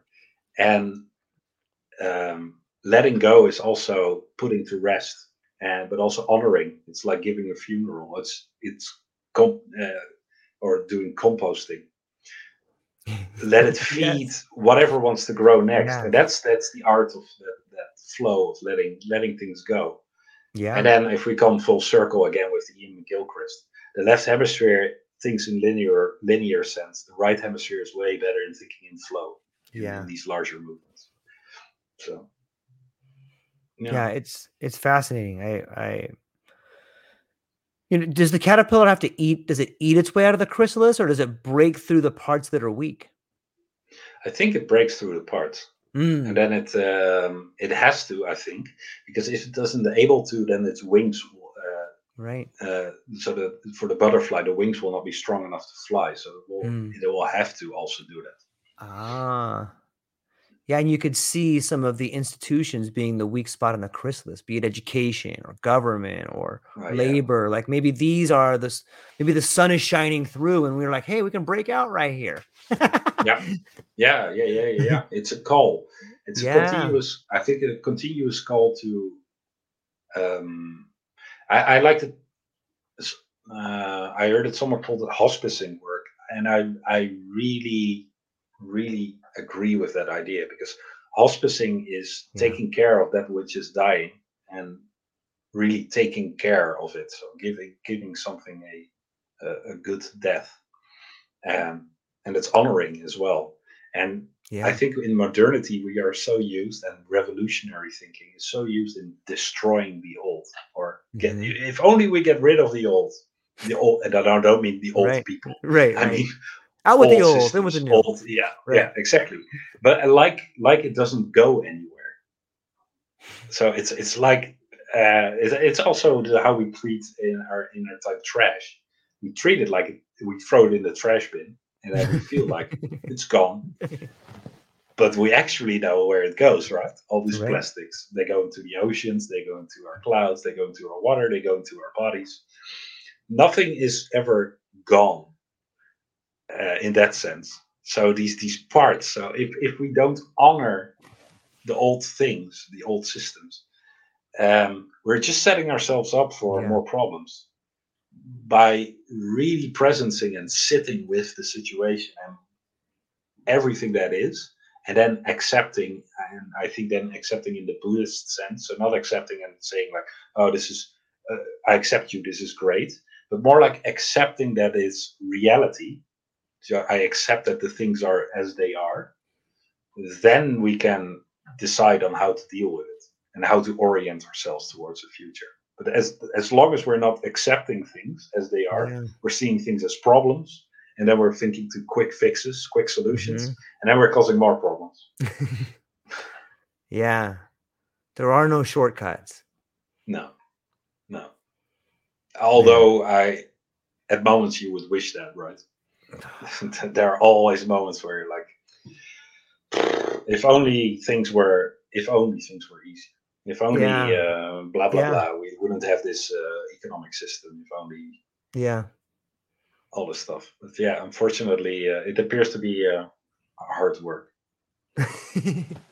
yeah, you know, I, I like what you said earlier too, a moment ago about when you were speaking about letting go and and thinking about the things in our life being a catalyst to get us where we are like like and maybe that's part of embracing the old is realizing these things were necessary that yes. crisis in your life that was yeah. the catalyst that brought you to this stage like you needed that and on some level being aware of that allows you to deal with it or at least embrace it in a way that that isn't frightful you know when you can when you can embrace something and be like oh god i'm so sad i'm so fuck i'm so sorry this happened you know but at least you're embracing it with yeah. the understanding that it was a catalyst to get you somewhere. Sometimes that's enough, you know? Yeah, yeah, yeah, yeah, for sure. And that again, it's the, um, I think the major part of um, mm, dealing, or not not dealing that's uh, I don't like that word. Uh, the major part in resolving trauma is acceptance. Mm-hmm. And because it, it is trauma because we don't accept it. So it's it, it is kept out outside of us, or it's kept frozen as not part of the self. The moment we start accepting it and welcoming it back again, it can start to move with us again. But there's a big good reason usually why we keep trauma outside because it hurts. Mm. Because there we cannot deal with the, the heavy emotions. And of course there are very different gradations of trauma trauma with a capital T and a small t. Mm-hmm. But I think, yeah, acceptance, uh, uh, yeah, and from compassion, of course, yeah, compassionate acceptance of the situation, and that's presencing again. That's that's sitting with how reality really is, and yeah, you perception is key again to see things as they are or as good or as yeah as good as you can are able to do that to see things as they actually are with all the pain that comes from it. And that's also with the pain for for instance for a collapsing society. Yeah. Yep. Uh, biodiversity collapse. Yeah that hurts. That is that is really painful to me i feel that a lot but for a lot of people that's incredibly painful and it should be painful because it's incredibly sad. But what is there to learn from that? What is what are we being asked to do? That's constantly the question that I ask. It's like, okay, how, how do we listen to this? What what what is how how do we make not only meaning from this, but also how do we let this meaning inform our behavior? What are we what are we being asked to do? I feel like the world is on some level like our our uncle or our big brother, and it's like, hey, stop hitting yourself, stop hitting yourself. You know, like look what you're doing, you dummy, knock it off. Like Yeah. yeah. but, but, like passionate acceptance like that's profound to think about you know and, and when you talked about we're bumping up against the solution problems to our prior solutions a large part of these problems came from us not came from not having passionate acceptance from us wanting to do more from wanting to hey let's stop these people from dying i don't know can you like, let's look at old people in the old folks' home. Let's stop them from dying. Let's put them on this machine and put them in a room and feed them food and charge the insurance company 10 million. You know, like, is that passionate acceptance or is passionate acceptance like, hey, let's go have a big party? You know, and I don't have the answers to that. And like maybe each no, individual no, no. gets to gets to say that, but on a grand scale, maybe maybe that's what we're coming to as a species is of like, look, we can't control this. And hmm. maybe there's some things we shouldn't try to control. Yeah. Yeah. I think I haven't read it yet, but uh, I, I, I listened to an interview uh, that uh, conversation with Iain McGilchrist and Dougald Hine. And Dougald mm. Hine I uh, also admire, and I think the title was also "The World Is Not a Problem," and I love that. Yeah, and it really comes down again to that values. Indeed, what are what are our values? What is important in the world? What do we see? It because we see death, we see it as a problem, a problem to be fixed. Yeah, death is a part of life. I'm not saying that we shouldn't uh, we shouldn't make sure that people uh, to, to don't die of diseases that can be treated, all this kind of right. But if we are so death averse, a thing that is without death, life doesn't exist. Mm. Death and life are intimately intertwined, two sides of the same coin. By saying or by by being so death averse, and I think that is causing a lot of problems in our in our world. That's one of the drivers. This fear, fear of death. Maybe the main driver. Yeah. Yeah. You know, you know, we yeah. think about language like palliative. Pa is the root word. That means to cover up you know when you have palliative care you're covering up people dying mm. you know it's it's the western attitude towards death like we don't want to talk about it it's taboo we don't want to be around it we don't want to be reminded of it you know yeah. we're afraid of it yeah,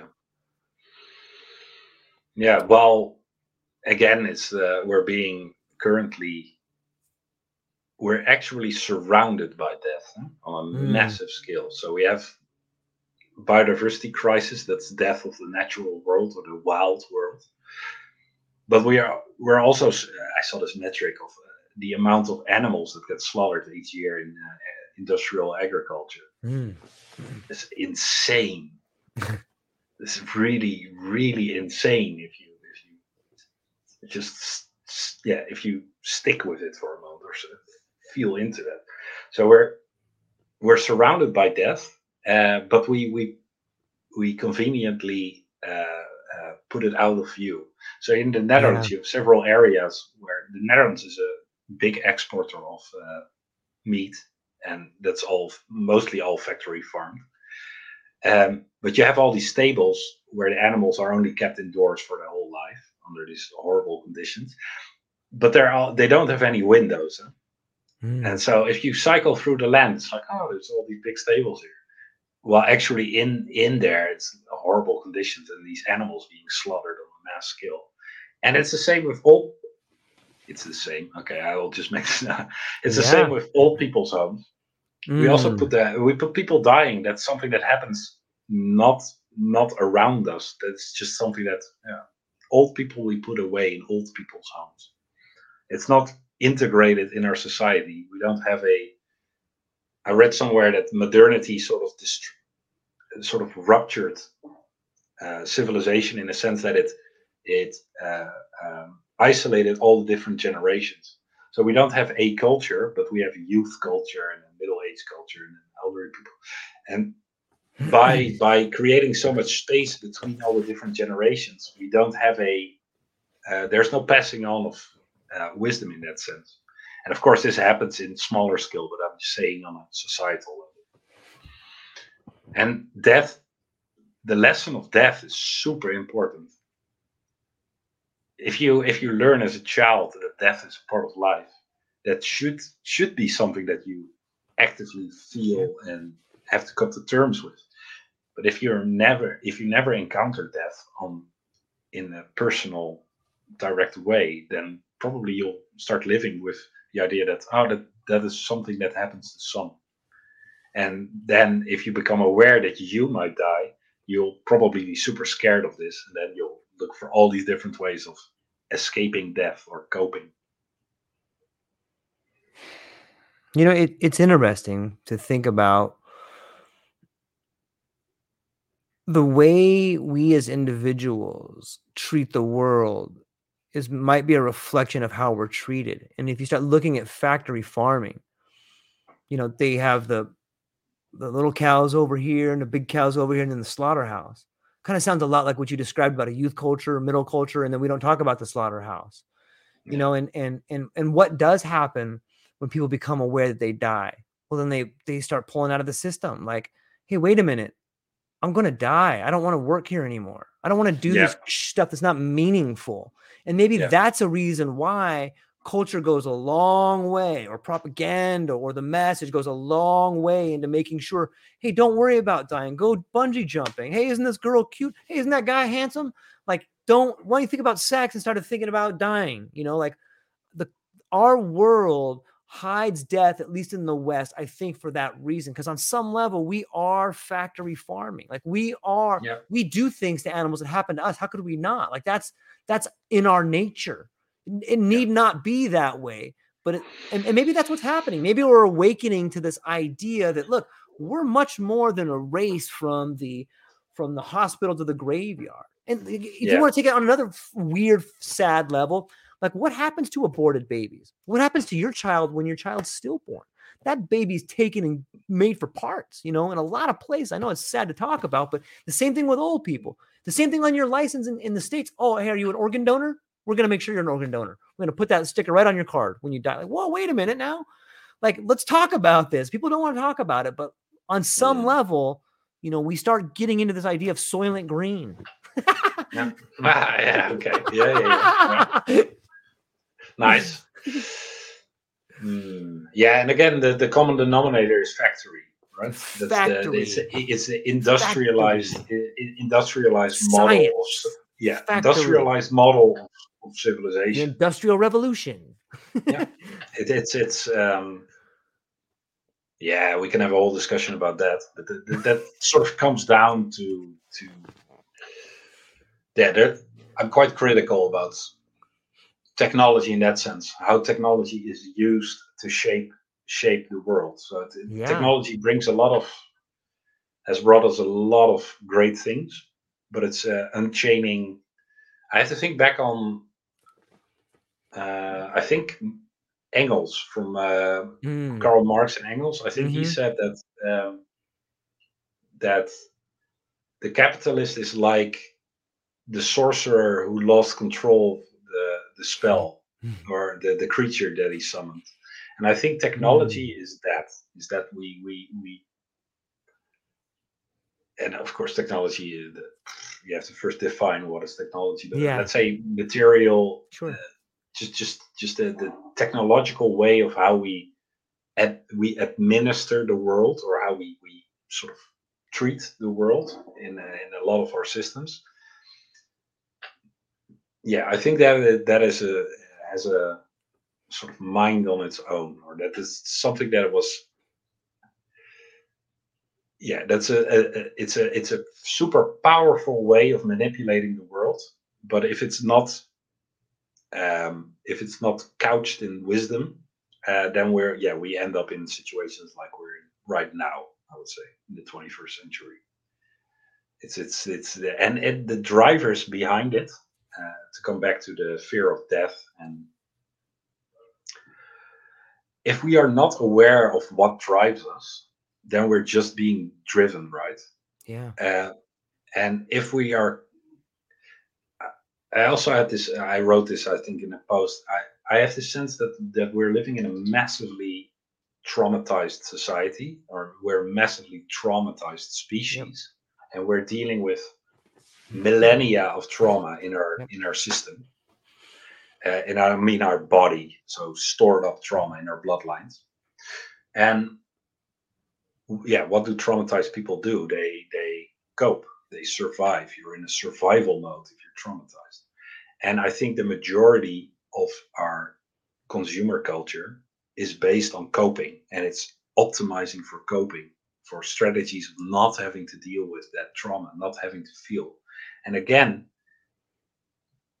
looking at it this way makes me way less angry towards people or towards mm. systems. It makes me feel way more compassionate towards people because mm-hmm. it's like, oh shit, we're just yeah. a lot of a lot of hurt monkeys, yeah, or apes, and we're we're trying to get by, and only those who are, let's say, most fortunate, uh, be it in their social surroundings, but also in their material surroundings, yep. have the have the presence and the opportunity to resolve trauma and not get re-traumatized.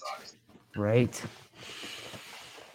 Yeah. It's it's well said. Like it it takes quite a bit of time, at least for me, to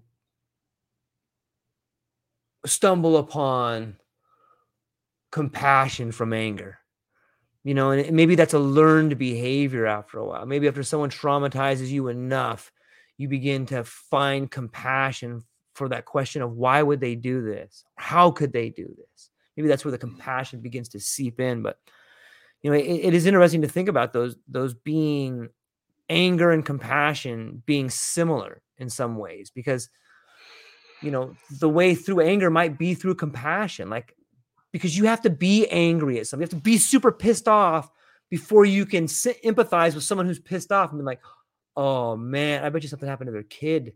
I bet you something happened to that. Like and all of a sudden once you begin to embrace that anger then like a balloon pops out that little bubble of compassion like oh maybe that thing happened. Oh man i bet that did happen. Mm. that happened to me you know be, in some ways it's you, you have to have a little bit of quiet time, be it be it in a safe space or having some surroundings where you're I don't know. Do you do you think you need to do you think you need to have material possessions or at least a little bit of wealth to get compassion from anger? Mm, no, not necessarily. Yeah. And I think think I think the journey to compassion is yeah, how to get there is different I think for for uh, there's different paths. Yeah. I think with anger, it's important to notice that anger is uh, passion, and so you can only be ang- angry about something if you're very passionate yeah. about yeah. it. And so, why are you passionate about it? And anger can also be just simple giving up, sending out boundaries because mm. you're passionate about your integrity, yes. your physical integrity or your moral or uh, mental integrity. It's a way of uh, standing up for yourself or for someone else. Uh, it's passion. Yeah. Um, yeah, to go back to the question. Mm, no, you don't probably need material wealth, but I think right. you need enough material wealth in the sense that you're not in a survival mode. That's what I mean. Mm. That you're not. Uh, so you have a bit of shelter. You're not being. Uh, you're not uh, uh chilled in the rain, or you're. you're yeah you're not constantly looking for food or you're you're struggling to survive. It's difficult to uh, i think the moment your your physical if your physical body starts deteriorating because you are in uh, uh, poor conditions it will become more and more difficult to have a compassionate outlook on things. I'm not saying that it's impossible yeah. but right. Do you, do you think compassion can only or do you think the compassion may come more easily with more life experience or lived experience? Yeah. Yeah probably. And maybe even um uh i would call it then soul. So sort mm. yeah more more lived experience on this planet or another other other planes of existence. Mm. reincarnating. Yeah. What you had written a little bit of well, I was reading a post about AI versus real ecology that you had posted about. Hmm. And yeah. I think that maybe you can unpack that a little bit. Yeah, I think that was the the the uh, I referenced the uh, video of Nate Hagens. Yes, that's the one. yeah, and he, he he more or less explained the point that um, what I used previously is that a lot of people see AI as a as a fixing or as a tool that fixes things, mm-hmm. but are not aware of the material cost that's behind AI. So how much energy it actually has to use, computational power, and all these kind of things. Let alone how it's aligned.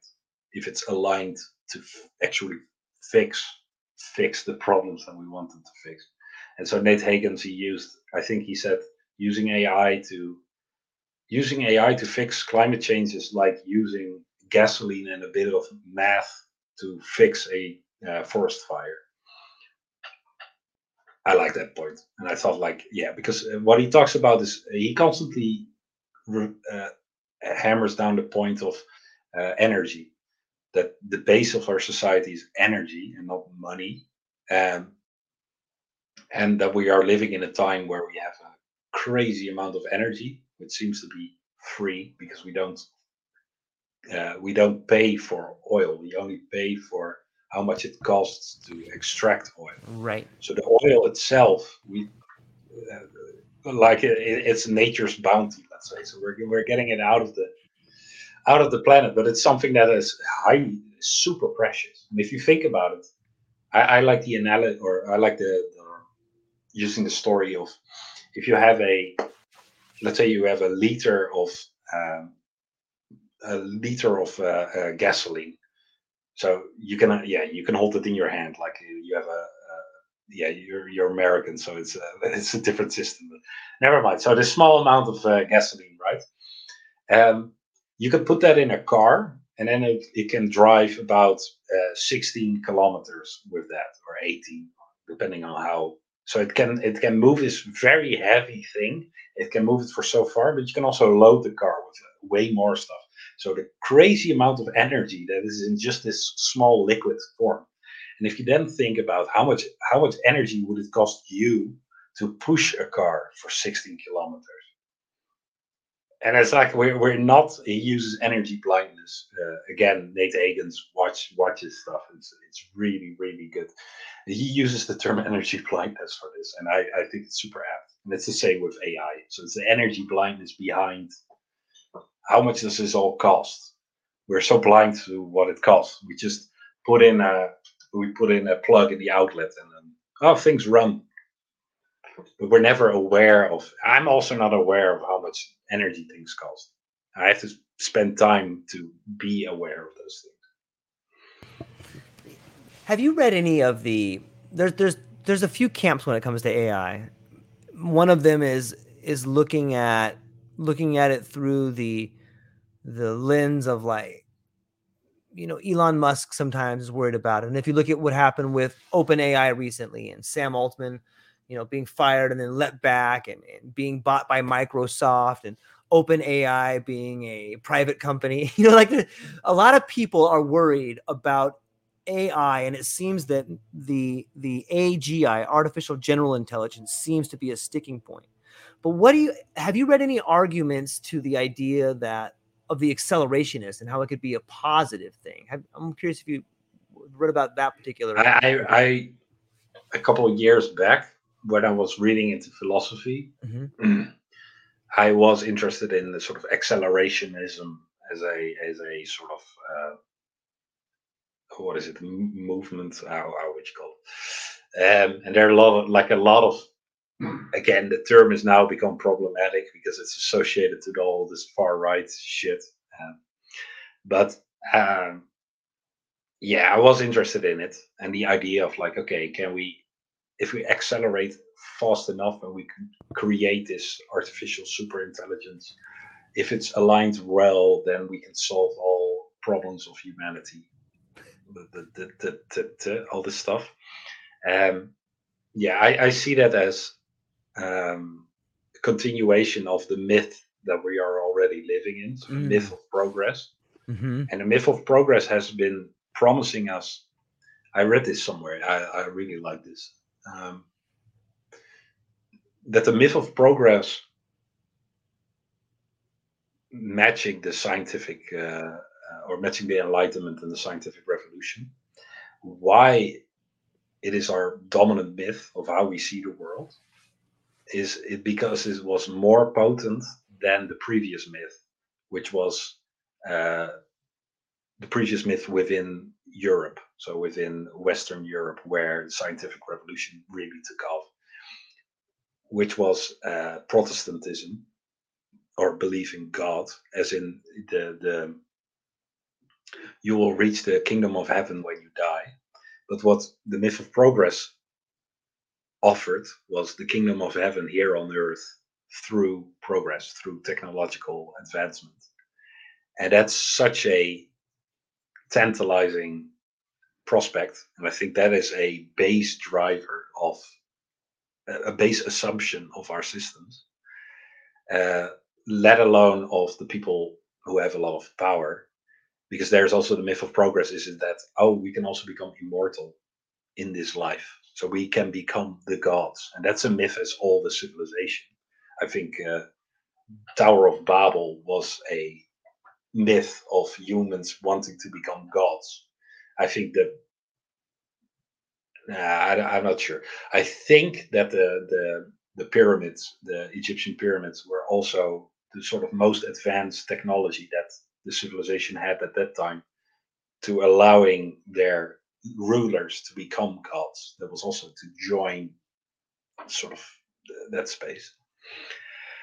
So I, I think most of the, the, the very utopic talk about AGI and uh, uh, artificial ASI, artificial superintelligence, I think it's it's mostly informed by this myth, and I'm uh, I have serious doubts whether the artificial intelligence that we have right now is anywhere near what happens in consciousness or human cognition and if it can actually reach that again there's this i'm only cursorily aware of the different theories in that field but i think it's a very physicalist argument that uh, that consciousness emerges from enough computation I think that's one of the main ideas of this sort of.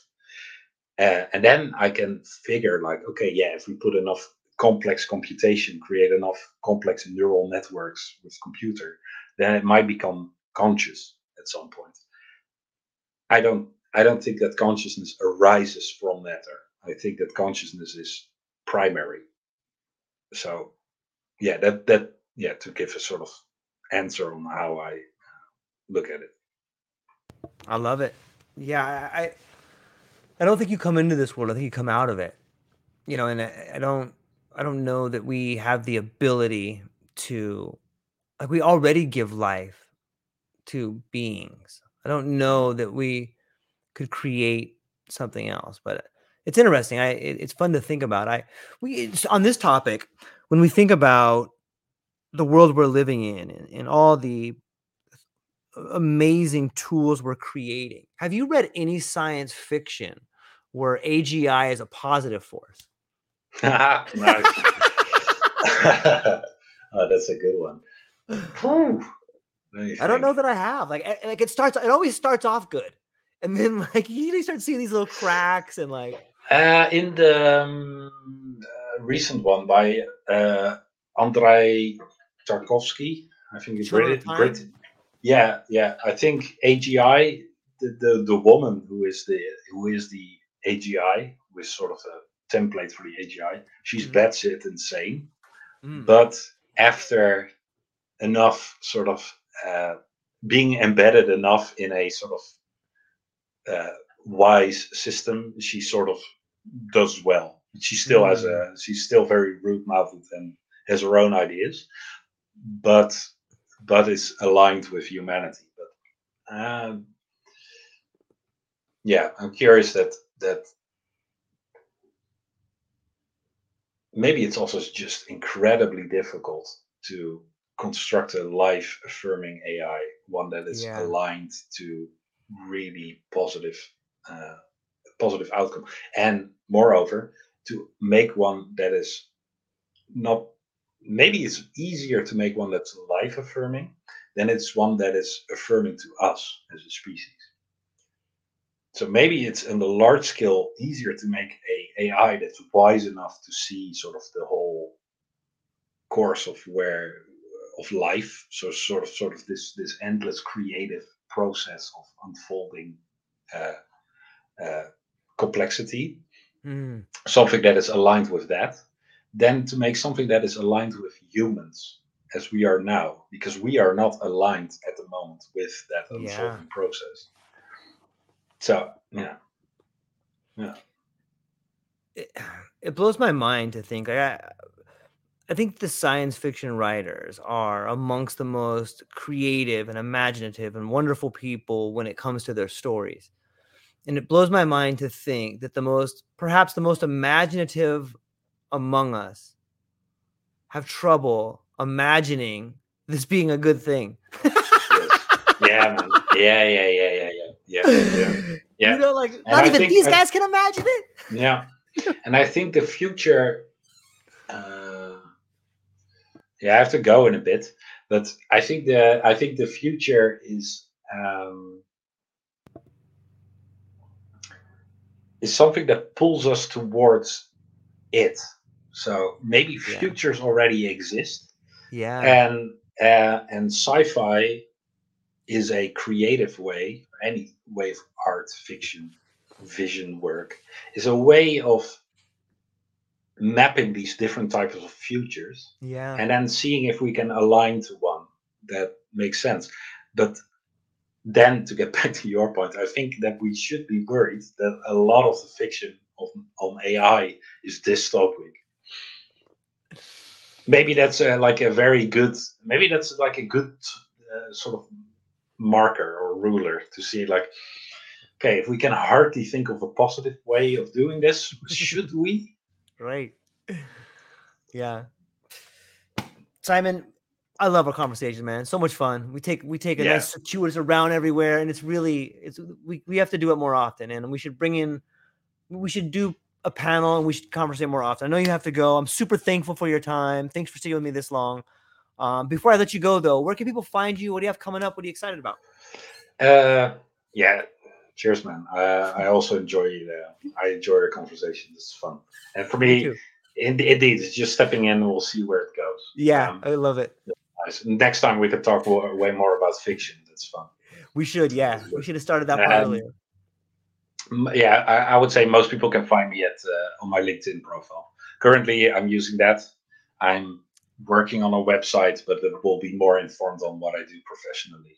And I think by LinkedIn is just uh, people find this interesting or just want to have a chat with me. Then you can just uh, send me uh, send me uh, a message. I would recommend everybody do it. Uh, Simon is an amazing individual. He's fun to talk to. He's one of the most well-read people I've ever had on the podcast, and he's got a unique view of things that will help you challenge some of your your regular ideas. So I'm really thankful for it. Uh, hang on briefly afterwards. I'll talk to you just shortly afterwards. But ladies and gentlemen, I hope your Monday goes amazing. I hope you have a beautiful day, and I hope that you choose to let go of all the things that you think you need and put in place the things that'll make your life better. That's all I got for today, ladies and gentlemen. Aloha. Aloha, everyone. Thanks for taking a moment to hang out with me in the True Life podcast. I truly appreciate it. If you're taking some time to listen to this, whether it's your first podcast with me or you've been with me the whole way, I truly want to say thank you from the bottom of my heart. Additionally, I would like to try to inspire everyone. The world is a crazy place. And if you listen to your heart and you take some chances, I really think the world will unfold in front of you in ways you can't imagine. I've been doing the podcast for about five years. Last year, I decided to take the plunge. Well, circumstances dictated that I took the plunge, and I did. I've begun working on the podcast full time for almost a year now, and it's been so rewarding to me that I just want to try and inspire other people. If you have a dream, if you have a vision, follow the voice in your heart, listen to the song on the wind, and embrace the challenge. I think you're strong enough, you're smart enough, and you're good enough to make your dreams come true, but you have to believe in them. And I truly believe wholeheartedly that if you take a chance, a real chance on what is possible, then your dreams will unfold in front of you. Uncertainty can be a monster, it can be something that we run away from. But much like fear, if you stand in front of it, it's not that big of a problem. I know everyone listening to this has a dream and a vision, and I hope you all conquer it. And I want you to know it's possible. Take baby steps and move towards it, and you will get closer to it. Your relationships will be better, your life will be better, and you know what? You deserve it. You're an amazing person. If you get a moment, go down to the show notes. If you can, support the show. Thank you so much for being here. Now let's get to it.